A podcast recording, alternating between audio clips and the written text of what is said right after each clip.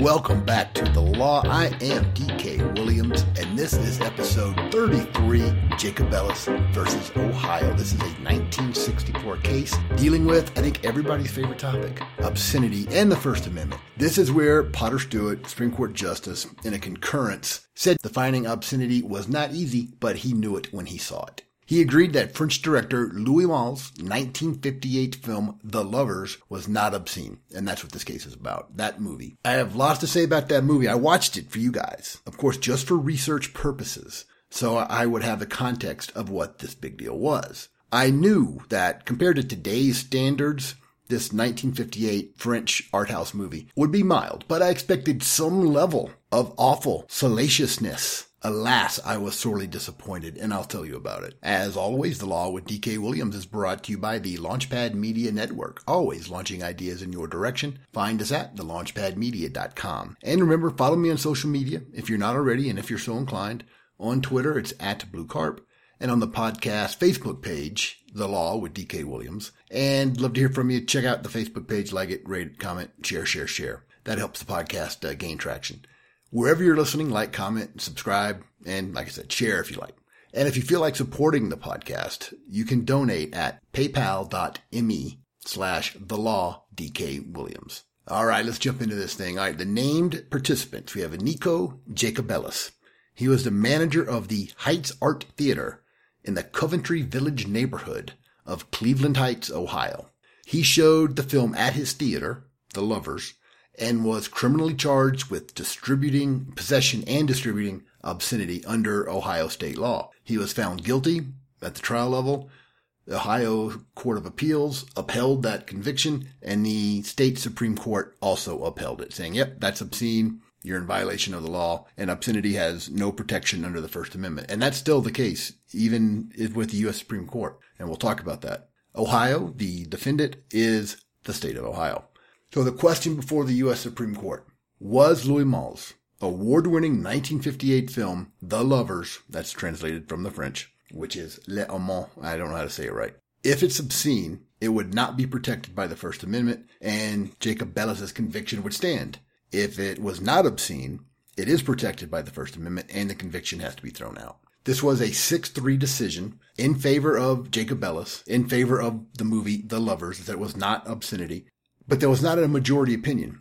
Six agreed that the lovers was protected, but they couldn't agree on how. Only two justices wrote or on the plurality opinion. Then there were three separate concurrences and two separate dissents. You add them all up, you get a 6-3 decision in favor of Jacobellis in the movie. The plurality opinion was written by William Brennan. He was joined by Arthur Goldberg, and he's no relation, as far as I know, to legendary professional wrestler Bill Goldberg, who just went by Goldberg.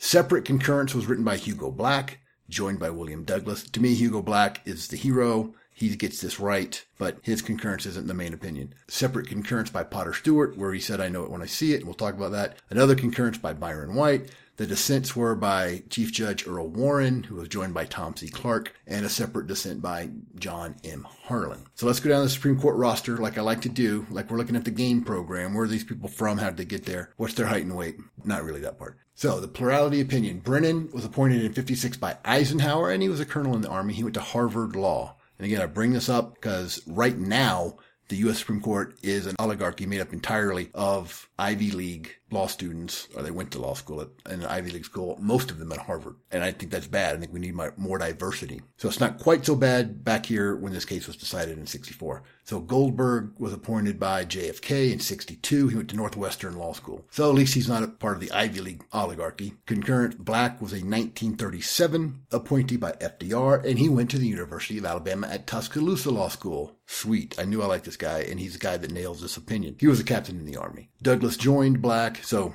good for him as well. He was a 1939 appointment by FDR, went to Columbia Law School. Separate occurrence, Potter Stewart, appointed in 58 by Ike, went to Yale Law. Another separate occurrence, Byron White, appointed in 62 by JFK, went to Yale Law.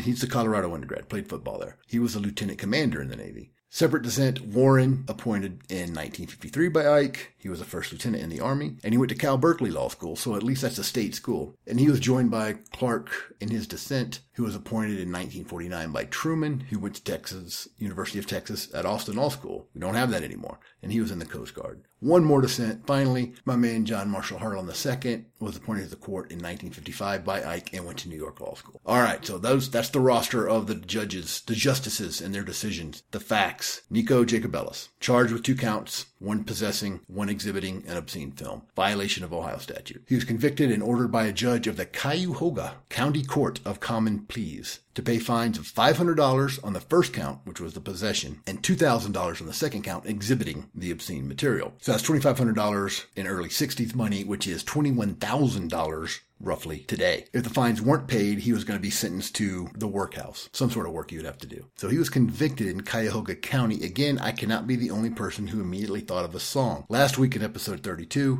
we dealt with Taylor versus Saginaw out of Saginaw, Michigan. That's the tire chalking case in the Sixth Circuit. And I thought of the Lefty Frizzell song of the same name, Saginaw, Michigan. Cuyahoga, what'd you think of?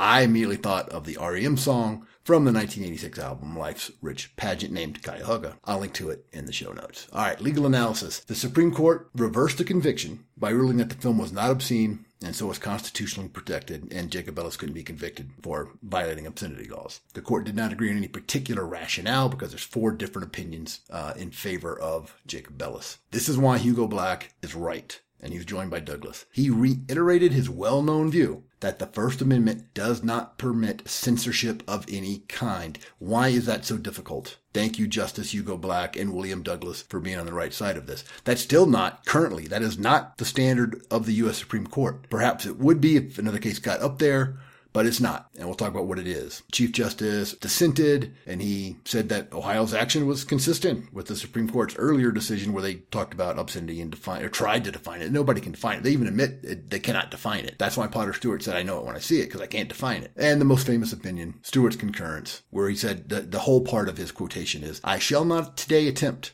further to define the kinds of material I understand to be embraced within that shorthand description. That's hardcore pornography. He really means obscenity, but that, anyway, I can't define it. And perhaps I could never succeed in intelligibly doing so. You could not. But I know it when I see it, and the motion picture involved in this case is not that. So he's like, no, I know when I see it. This is just a movie. This is fine. So the motion picture, The Lovers, La Amant, it's L-E-S, Le, then A-M-A-N-T-S, Amant. I've, anyway, that's the original French. Found obscene in Ohio by the state courts. All right. And I watched this.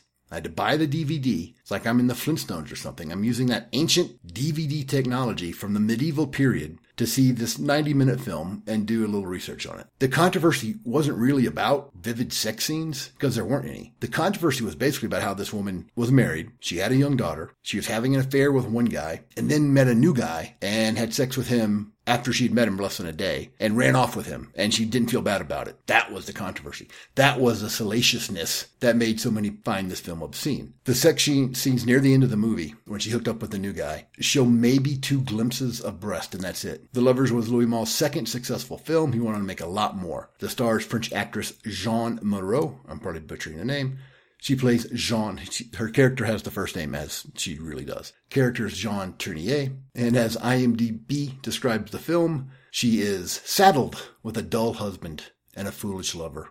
A woman has an affair with a stranger. Not only that, however, she runs off with the guy at the end of the movie. All right, so one hour and six minutes into this 90 minute movie, I'll give you some highlights. Remember, this is very artsy. And part of the message of the movie is it's criticizing these rich bourgeois French people and how they're liars and hypocrites and basically have the white privilege. They would never say that, but using modern parlance of being able to sit around and be bored and fool around on one another. Or at least the main female character does. Here's a little narration. Love can be born in a single glance. In an instant, Jean felt all shame and restraint fall away. So that's the type of thing we're dealing with here. More narration. She couldn't hesitate. There is no resisting happiness. So at this point, Jean, the married woman who's having an affair with a second guy, is now with the third guy. They're walking further out into the fields, in the tall grass, up to their heads. There's violin music, and this is like late at night. She says to him, Is this a land you invented for me to lose myself in? Yeah, no one talks like that. Very artsy, very pretentious. But it's daring, it's groundbreaking. The acting is good, the filming is beautiful. And they're pushing the edge for the time, 1958, no doubt about it. They keep walking. This is before they've hooked up. They cross a little bridge over a stream. And I get this part. With all the subtlety of an Oliver Stone movie, she says, Henri, that's her husband. Henri sets these traps. And so they're out of stream and there's a fish trap. Henri sets these traps. So the guy pulls it up. It's got like four or five fish in it. They look at each other. She nods solemnly and he lets the fish out of the cage. You get it? The fish are free, just like Jean. They're out of the cage Henri set for them. So these two finally kiss, and it's very definitely a closed mouth kiss. They may be French, but this kiss is not. Then they walk over to a little rowboat on this stream. They climb in. They lay down next to each other in this wooden rowboat, which is about the least comfortable place I could ever imagine to lay down with someone. That field with that tall grass would have been ten times better place to lay down. They start making out in this wooden rowboat with a wooden bench kind of acting as a pillow, and I'm like, sheesh, that's gotta be uncomfortable for both of them. But the violin music continues unabated, unconcerned with the hard, uncomfortable rowboat. They drift out of frame into the shadows as the camera stays put. And I imagine this is supposed to indicate that now they're getting it on in this uncomfortable rowboat. Now we see them in what I think is supposed to be a post-coitus moment. They're touching each other's faces, staring lovingly into each other's eyes, eyes neither one of them had seen 24 hours earlier. They drift to get out of the boat, and when they get out of the boat, they leave it without tying it to anything. I mean, come on. That's just irresponsible. They go back to the big house. All right, so at the big house, this is where she lives with her rich husband. The guy she's having an affair with is there too with one of her female friends. And now this third guy. This third guy got into the picture because her car broke down on the way to the house. He picked her up. So when they walk back to the big house, they have a Dalmatian on a short chain. I'm not sure if that's another symbol. The dog is limited to a chain, just like his own. I don't know. But it's not cool to keep a dog on a short chain like that. Third guy says,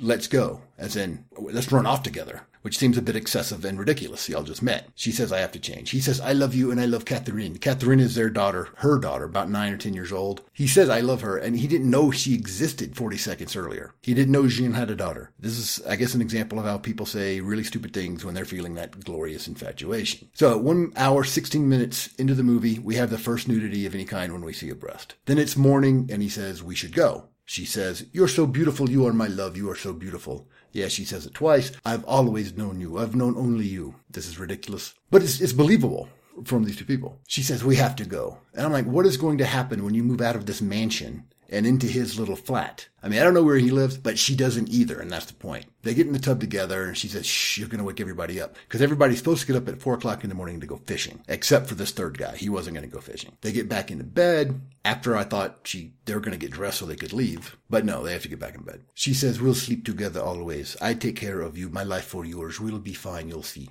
and I apologize for the horrendous French accent. They finally get the wake up call at 4 a.m., so everybody in the house is getting woken up by the butler. The guy's in the bathroom. She walks in. She says, What's wrong, my love? He says, I hate all this. All what? All this. These footsteps, these voices, all this domestic hubbub. This house, your husband, your friends, your life. She says, You hate it all? Even me? He doesn't say anything.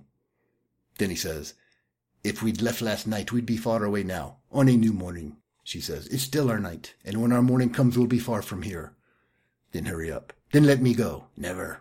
You get the idea. At this point, Jean's girlfriend, Maggie, which we would say Maggie, sees the two of them come out of one bedroom. Maggie says to her, Well, well, I'm speechless. Did you know him before? And Maggie, Maggie, is kind of smiling like, All right, girl, where to go? Because that's how these people are. Jean says, Shut up, Maggie. You do not understand. You never will. Now Raoul comes out. That's the guy she was having an affair with. So her husband's Henri. Raoul is the guy she's having an affair with, and this third guy. And it's obvious that they're like together. They're like leaving the house holding hands. Maggie to Raoul says, She's really amazed me this time. Raoul starts to go after them. Maggie says, Don't be silly, Raoul. You are not her husband. So the two are just driving off. Big estate, right? So there's a big driveway. Henri is in the front yard and he just sees them drive off. And I'm thinking, well, Jean, what about Catherine? You have a daughter in the house. I guess they're going to think about that later, which is part of the point of the movie. They don't think about things. So then we have a scene with the two lovers leaving. Maggie, Maggie, and Raoul are on the lawn with Henri and they watch them drive away slowly. The guy says to her while they're driving off, Why are you crying? And there's no visual evidence that she's crying, uh, whatever. She doesn't answer. He just says, Night. I wish it were always night. What? There's some weird French artsy nonsense. He says, Where shall we go? I think it's a good question. You know, you're leaving. You should know where you're going. She says, It doesn't matter. I'll go anywhere with you. I think it does matter, actually. So this is the closing narration. They're driving off. They set off on a long journey aware of its uncertainty, unsure of ever recapturing the happiness of that first night. Already in the treacherous hours of dawn, Jean had her doubts. She was afraid, but she regretted nothing. Then the title card, Fiend, which means finished. That's it. This was the movie that was found obscene. No doubt, again, it was pushing the edge in 1958, but it's beautifully acted, it's beautifully shot, even if it's pretentious and silly in some part. There is an underlying indictment of the bourgeoisie as being petty and silly and pretentious and hypocritical, but to say it lacked any artistic value and appealed only to the prurient interest is just nonsense. And this is the film that Nico Jacobellis was found guilty of possessing and exhibiting as obscene. In the statute the Ohio statute where he was convicted requires a knowing statement. You had to know you were possessing and exhibiting an obscene film. But when no one knows what an obscene, what any obscene material is, not even the U.S. Supreme Court, how is a shop owner or a movie theater proprietor supposed to know what's obscene? The Supreme Court doesn't know. How is he supposed to know? He can't. And so since the Supreme Court doesn't know what's likely to happen is most people aren't going to carry anything even close, thus chilling speech. Thankfully, the Supreme Court found the lovers not obscene and they addressed it. So in the plurality opinion written by Brennan, he starts off. The dispositive question is whether the state courts properly found that the motion picture involved a French film called Les Amants, The Lovers, was obscene, and hence not entitled to the protection for free expression that is guaranteed by the First and Fourteenth Amendments. We conclude that the film is not obscene, and that the judgment must be accordingly be reversed. I want to do the French accent for the whole thing now, but I will not subject you to that. And just by way of reference, as of today, 2019, the film has a 7.3 out of 10 rating on IMDb and 90% fresh on Rotten Tomatoes. So it's got its fans. And it's, and it's not a bad movie. It's just very different. It's, it's, it's from a different time. Plurality opinion goes on. Motion pictures are within the ambit of the constitutional guarantees of freedom of speech and of the press. Yeah, I would think so. But we held, the Supreme Court, that obscenity is not subject to those guarantees. Application of an obscenity law to suppress a motion picture just requires ascertainment of the dim and uncertain line that often separates obscenity from constitutionally protected expression. Here's a problem. If obscenity isn't protected, which it's not, it's not, it wasn't protected then, it's not protected now. Just in this particular case, they said this movie wasn't obscene. If obscenity isn't protected, whatever is disfavored political speech will be declared obscene.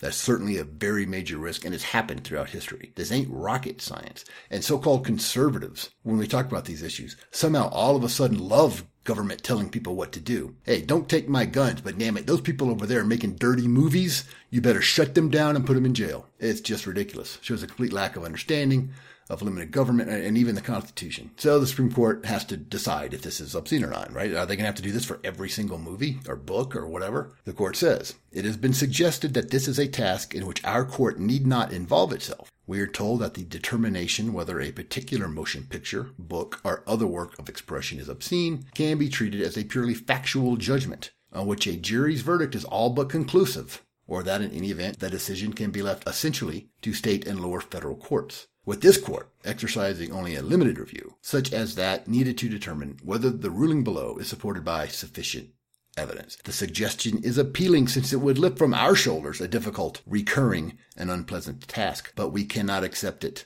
Such an abnegation, rejection, of judicial supervision in this field would be inconsistent with our duty to uphold the constitutional guarantees. Since it is only obscenity that is excluded from the constitutional protection, the question whether a particular work is obscene necessarily implicates an issue of constitutional law. Alright, they discuss the criticism or the concern about courts becoming censorship boards, which some of the dissent mentions, and having to review lots of films or art and making a decision on them and they discuss it. Well, yeah, we have to do that basically. Actually, courts won't be censorship boards if, I don't know, they don't censor anything. If you film or record an actual criminal act, prosecute the act. You can make the recording of it a sentencing amplifier, like an aggravator. That should be it. That means nothing written could ever be prosecuted for obscenity because writing is all made up. You're not, nothing is actually happening. No one is actually being murdered. The actual sex isn't happening. Somebody's just writing it down, making it up. You can write about a murder, but no one is murdered. You murder someone and film it, okay, prosecute that. And this is about books as well. There's a long history of banning books obscenity. Tropic of Cancer, 1934 novel by Henry Miller, was banned in the US for its depiction of sexuality as obscene, but it was mere words. So that concern about banning books through and just words because obscenity is not protected is real and it has happened and it can happen. All right. So back to this opinion in Louis Malle's movie. Supreme Court says, hence we, we reaffirm the principle that in obscenity cases, as in all others involving rights derived from the First Amendment. This court cannot avoid making an independent constitutional judgment on the facts of the case as to whether the material involved is constitutionally protected. So they are setting themselves up and the entire court system in general to be censorship boards. Justice Black, in his concurrence, is correct. The First Amendment protects all expression, obscene or not. Not what the court decides, but Black is correct. Obscenity cannot be defined as a legal matter. You just end up with Stewart deciding because he knows it when he sees it. Although he said this wasn't it, but he knew he would, he had to look at it. I know when I see it, this is okay. And we'll talk a little bit more about that. So if the court has to determine if a movie in this case is obscene or not, how do they do it? Court has an uh, answer for you. The question of the proper standard for making this determination has been the subject of much discussion and controversy since our decision in Roth seven years ago. Recognizing that the test for obscenity enunciated there, whether to the average person applying contemporary community standards, dominant theme of the material, taken as a whole, appeals to prurient interest is not perfect. Yeah, that's putting it mildly. It's not just imperfect. It's a completely useless standard with no way to apply it without complete subjectivity. And one group of 12 would have a completely different viewpoint than the next random group of 12. And with the internet, this community standards issue, this is still an issue today. What, what does community standards mean? With the internet, it's stupid. The Arkadelphia, Arkansas, my birthplace, if they think something violates their community standards, they can't keep it off the internet for the rest of the world or for the rest of the United States. Does Mayberry have different community standards than Manhattan? Yeah, so what? Manhattan can't make Mayberry watch a movie or to show it, and Mayberry can't stop Manhattan from watching it or showing it. They should not anyway. The notion that either can do that or should be able to do that is totalitarian. So the court in this case says that community standards means a national standard, so they avoid that problem. So they are using the Roth standard, even though it says community standards are really applying national standards. In a later case in 1973, Miller versus California, community standards were redefined as meaning actual community standards and not national standards. This is still evolving. The obscenity prosecutions, however, have gone way down. I think just just as a practical matter, and I'll have those numbers for you in a bit. So the likelihood of an obscenity prosecution going up to the U.S. Supreme Court goes way down because they don't have nearly as many cases to prosecute. Supreme Court goes on in the plurality opinion. We would reiterate, however, our recognition in Roth, that other Supreme Court case where they laid out that ridiculously unworkable standard, that obscenity is excluded from the constitutional protection only because it is utterly without redeeming social importance. Who's going to decide that? Who's going to decide if something is utterly without redeeming social importance? The government? Yeah. No. The First Amendment doesn't say anything about deciding if something is redeeming or not. Lots of things aren't redeeming, at least to somebody. So what?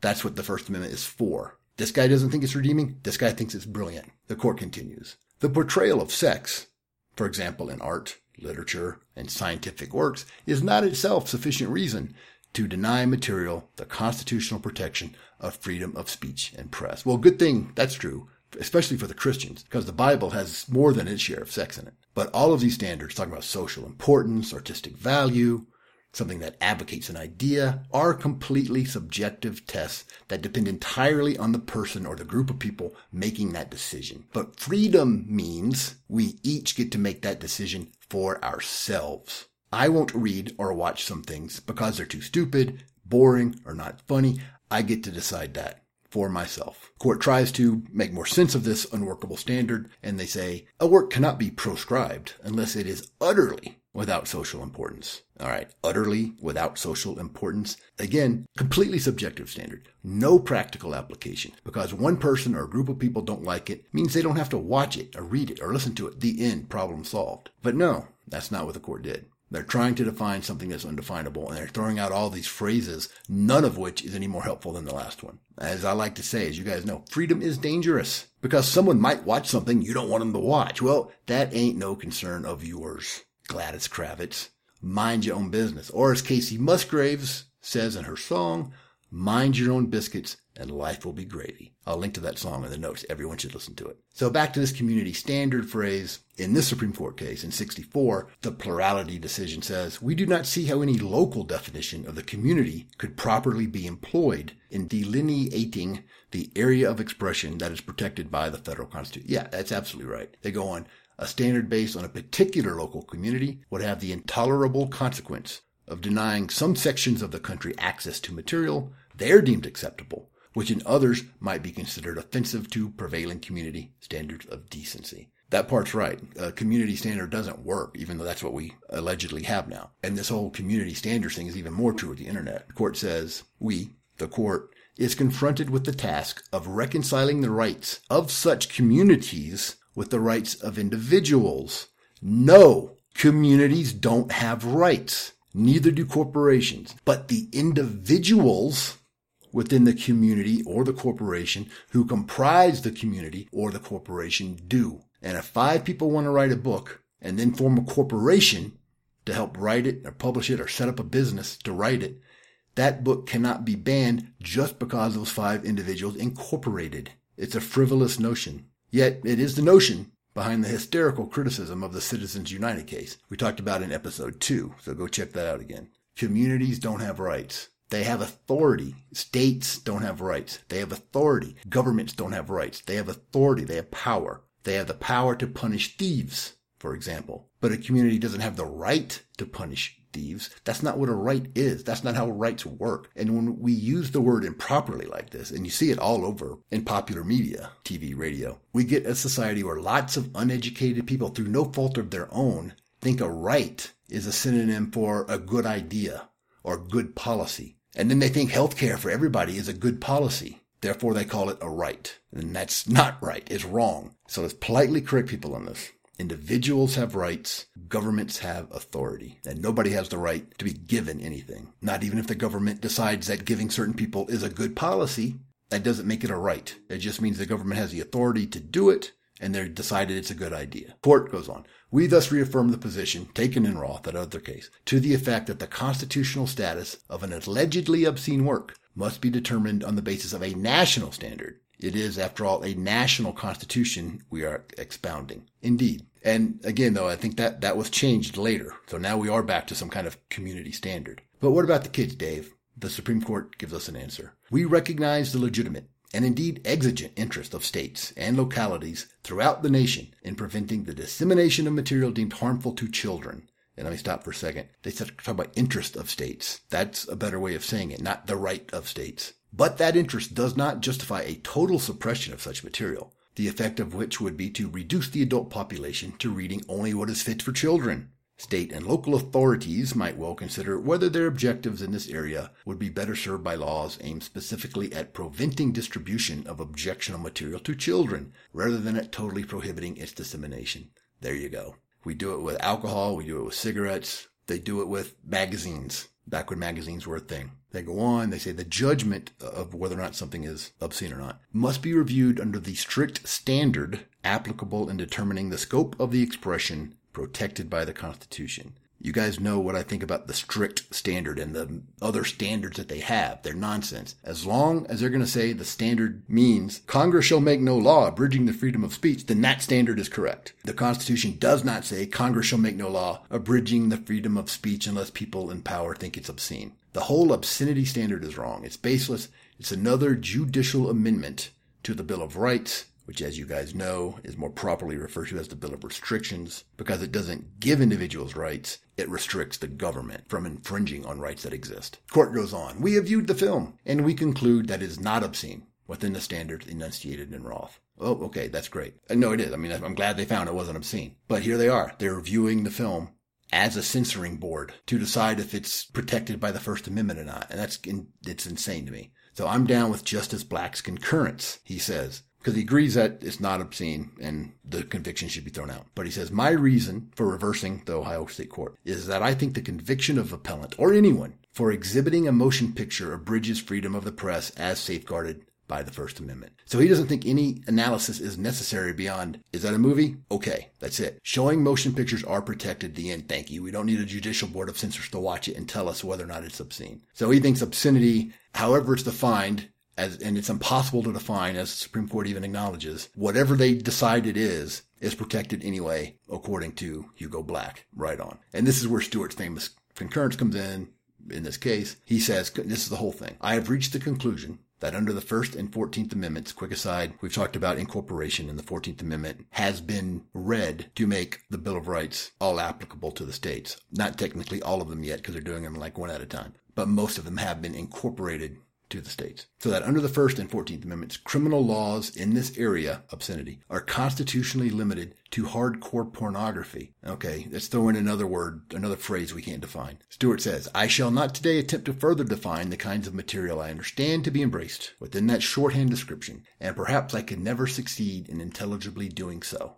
You can't. But I know it when I see it, and the motion picture involved in this case is not that. Thanks, Justice Stewart. But I know it when I see it has zero practical application. It would require Justice Stewart to review everything and let us know if he sees it or not. I mean, that's ridiculous, right? So it's just another reason Justice Black, and Douglas joined him, is correct. So the Chief Justice at the time, Brennan, and Justice Clark dissent, and they say, We are called upon to reconcile the right of the nation and of the states to maintain a decent society excuse me, while I throw up in my mouth. We already discussed how governments don't have rights. They have authority or they have power. And letting the government decide what constitutes decency is the only real obscenity in this entire case. You want the liars, the thieves, the whoremongers in Congress to dictate what is decent? I think not. The dissent also says very haughtily, while we try to define obscenity, those who profit from the commercial exploitation of obscenity would continue to ply their trade unmolested. Yeah, they would. Freedom is dangerous. Freedom means some adults might decide voluntarily to make a movie you find disgusting. Freedom means they can. It also means you don't have to watch it. It means you can condemn it. Now, if you condemn it,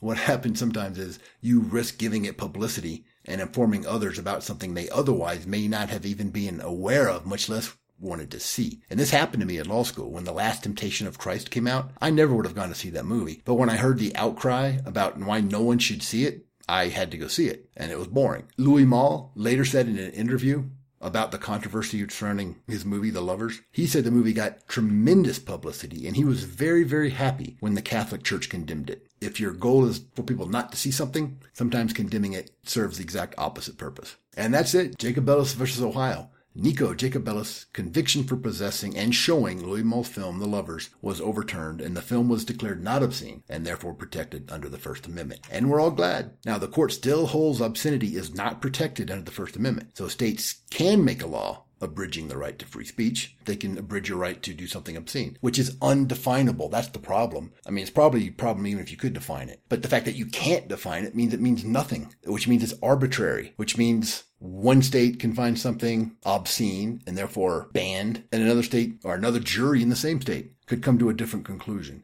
So it's useless. It's basically it's virtue signaling. We don't know what obscenity is, but it's bad and we, you can't have it. And that's nonsense. Justice Black's concurrent says all expression is protected, and he's right on point, and that should be the law. Alas, it is not. Now, as I mentioned a little while ago, obscenity prosecutions have gone way down. I think U.S. attorneys are realizing it's not a good use of resources. They're getting harder and harder to get convictions, and they got like real crime to try to prosecute. And not only real crime, but drug crimes too. That, that's a big deal to them. So obscenity prosecutions are down. They had 74 of them in federal court only. I don't have the state numbers, but in federal court, they had 74 prosecutions for obscenity in 1990. In 2000, they had 34. And in 2009, they had six. So that's a good trend and hopefully that will continue. Mind your own business and life will be gravy. I am DK Williams and this has been The Law, episode 33.